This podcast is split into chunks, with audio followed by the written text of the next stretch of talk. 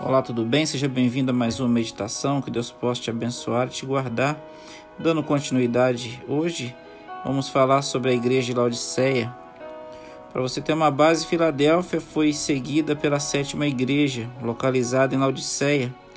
As ruínas dessa antiga cidade foram recentemente é, escavadas e parcialmente restauradas por, por arqueólogos, né? Às vezes você pode imaginar o seguinte: imagine você caminhando pelas é, recentemente descobertas ruas pavimentadas que passavam é, pelas ruínas do antigo mercado e imaginar que a cidade verdadeiramente magnífica era Laodiceia. Com aproximadamente 100 mil habitantes, Laodiceia era, uma, era maior do que a maioria das cidades antigas. Ela contava com teatro é, e um estádio com capacidade para mais de 10 mil pessoas. Havia um grande hipódromo onde multidões é, se reuniam para ver corridas de cavalos, charretes. Ainda é possível ver os antigos aquedutos que traziam água para a cidade. E a história confirma que Laodiceia foi um centro de educação e comércio e tratamento de saúde também. Bom, no ano 60 depois de Cristo, Laodiceia foi destruída por um terremoto. O imperador Nero ofereceu dinheiro para sua reconstrução, mas os abastados cidadãos de Laodiceia replicaram: Não, obrigado. Nós podemos reconstruir a cidade sem sua ajuda. Acomodados e prósperos, eles não sentiam necessidade do auxílio do imperador nem de qualquer outra pessoa. Os cristãos de Laodiceia, evidentemente, tinham as mesmas características. Aqui está a mensagem de Jesus para eles: conheça as tuas obras. Sei que você não é frio nem quente. Melhor seria se você fosse frio ou quente. Assim, porque você é morno, nem frio, nem quente, estou pronto a vomitá-lo da minha boca. Você diz: Estou rico, adquiri riquezas e não preciso de nada.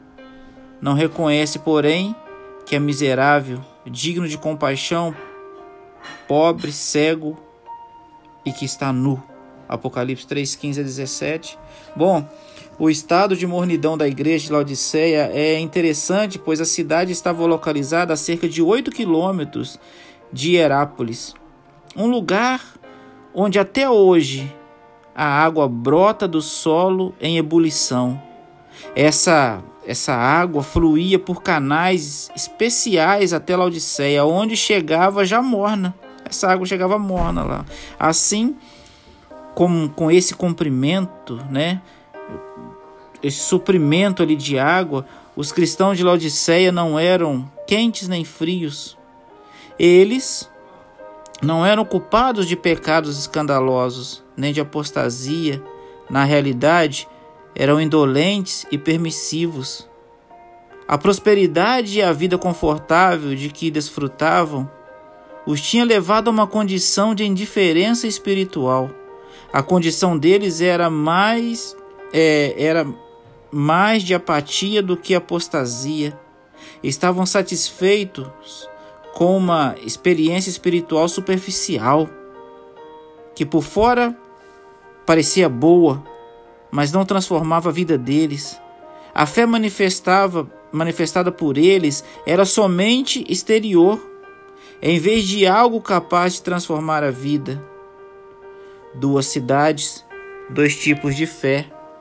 Na é verdade, os cristãos de Filadélfia havia estabelecido sua fé na palavra de Deus, eles eram cheios do Espírito e leais aos mandamentos, possuíam a fé viva, a qual estavam desejosos de compartilhar a outros. Filadélfia era uma igreja amorosa, cheia de fé, que acreditava na Bíblia, guardava os mandamentos, dava testemunho. No entanto, a sétima igreja, Laodiceia, era morna e complacente sempre disposta a contemporaneizar.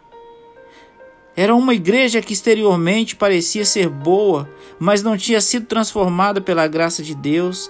A aparência era mais importante do que o compromisso com a palavra de Deus. Essas duas igrejas representam dois sistemas, duas abordagens da fé, que sempre existiram e que serão vistas lado a lado até o tempo do fim, meu irmão. É, até o tempo do fim elas vão caminhar lado a lado.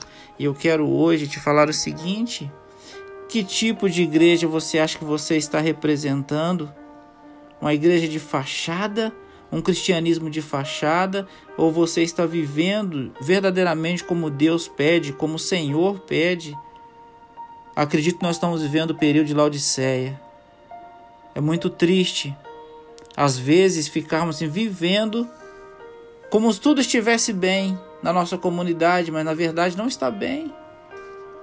Será que estamos na mornidão? Como que está a sua vida, a sua fé? Como é que está a esperança do seu coração, meu irmão? Eu te pergunto isso porque existem muitas igrejas. Deus é único, existem muitas. Qual será que está agradando aos olhos de Deus? A Bíblia nos revela isso.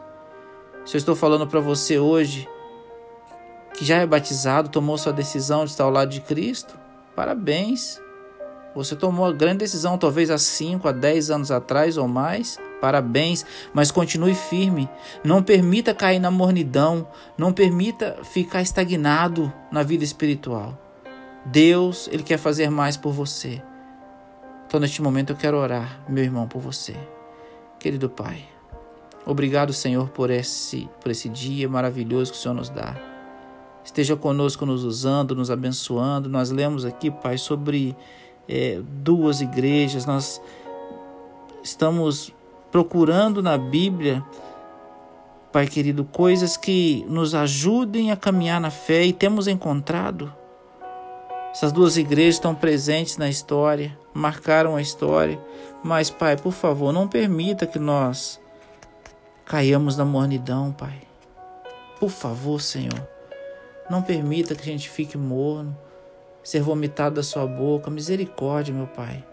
Abençoe seus filhos nesse, nesse momento, todos que estão ouvindo, que eles sintam o amparo do Senhor. Tenha misericórdia de nós. Continue conosco durante todo esse dia.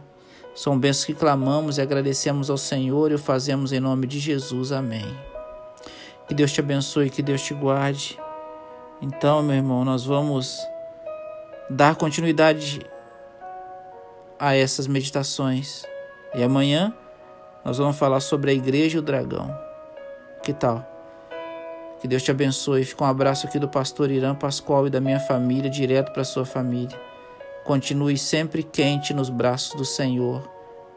Não deixe a mornidão te abraçar em nome de Jesus.